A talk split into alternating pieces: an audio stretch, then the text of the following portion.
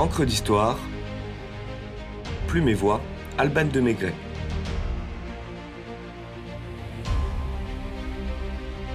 Le duc de Lausanne, dandy grand siècle.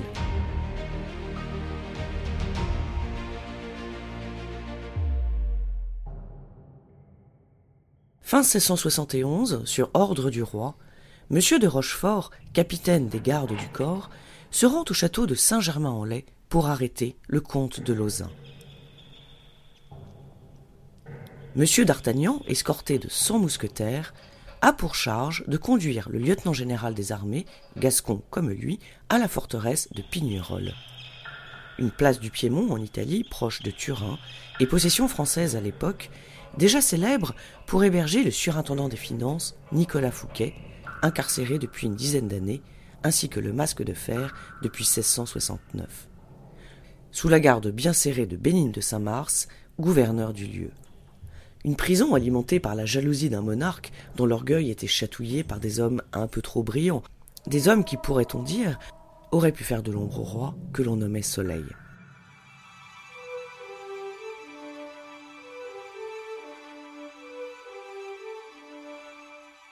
Non avare de petites phrases, l'impertinent détenu se serait exclamé en voyant sa geôle In saecula saeculorum, pour toujours et à jamais. La question que l'on se pose, c'est la raison de son emprisonnement. Et pour cela, il faut remonter le temps et mieux encore, cerner le personnage dont, selon les termes de Jean de la Bruyère, la vie est un roman.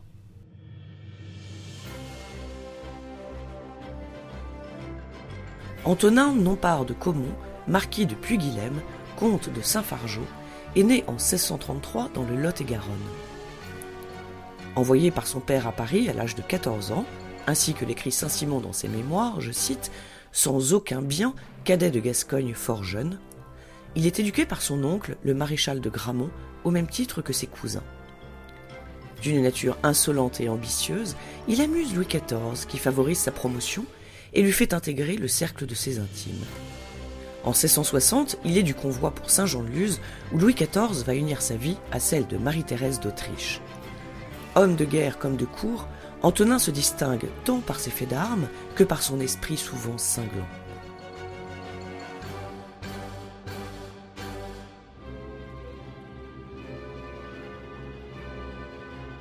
Bien fait de sa personne, il arbore un sourire malicieux, observe d'un regard pétillant d'espièglerie respire d'un nez noble et pose avec souplesse et grâce son corps de militaire.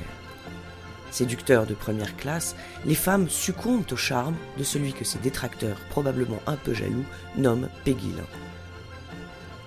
Fidèle en amitié, il aime se divertir et divertir, ce que son esprit vif et sa verve pleine d'humour permettent de réaliser avec succès.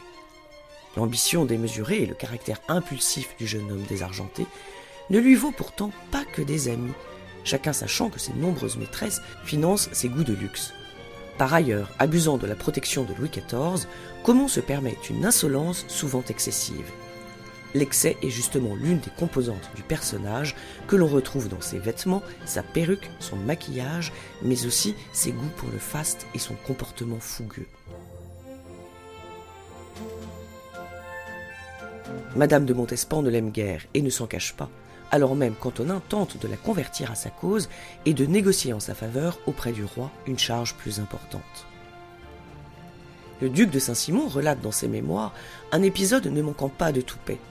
D'après lui, Lausanne se serait glissé un soir sous le lit de Françoise Athénaïs et de Louis afin d'écouter la conversation et découvrir la trahison de la maîtresse en titre qu'il ne craint pas de traiter de, je cite, putain chien. Le lendemain, Lausanne brise son épée devant le roi qui casse à son tour sa canne en deux avant de la jeter par la fenêtre. Cet incident vaut à l'impudent d'être embastillé, mais il regagnera les faveurs du souverain, toujours amusé des facéties de son sujet, et le nomme capitaine de la première compagnie des gardes du corps du roi.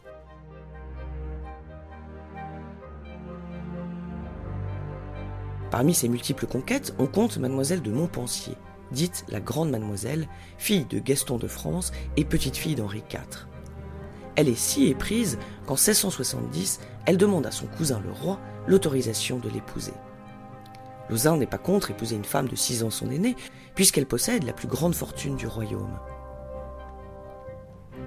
Louis XIV consent d'abord à la réalisation de cette épopée romanesque, puis se rétracte sous l'influence des courtisans et de Madame de Montespan, qui lui démontre que le fossé social existant entre les fiancés le déshonorerait. Madame de Sévigné relate les faits à son oncle Philippe de Coulanges. Je cite Vous savez à présent l'histoire romanesque de Mademoiselle et de Monsieur de Lausanne. C'est le juste sujet d'une tragédie dont toutes les règles du théâtre. Nous en disposions les actes et les scènes l'autre jour. Nous prenions quatre jours au lieu de 24 heures et c'était une pièce parfaite.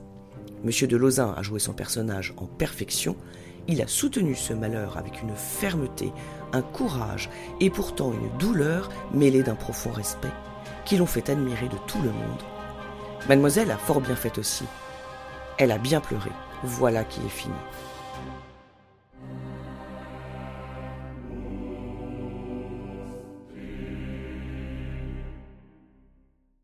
Mais l'histoire ne s'arrête pourtant pas là, puisque les deux amants reçoivent en secret la bénédiction nuptiale. Est-ce pour cela, ou pour avoir insulté la marquise de Montespan, que Louis XIV le fait condamner? L'histoire ne tranche pas sur ce point, mais Lausanne passe dix ans en captivité avant que la grande mademoiselle n'obtienne sa libération contre la donation au duc du Maine, fils naturel de Louis XIV, du comté d'Eu, de la baronnie de Beaujolais et de la principauté des Dombes.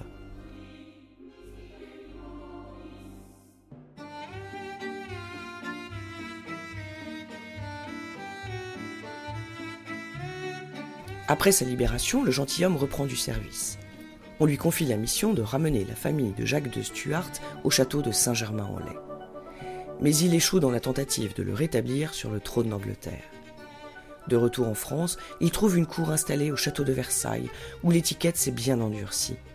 Nommé duc de Lausanne, il termine sa vie à l'hôtel de Lamballe, où il s'est installé avec Geneviève Marie de Durfort, une nièce de Saint-Simon de 47 ans sa cadette, qu'il a épousée.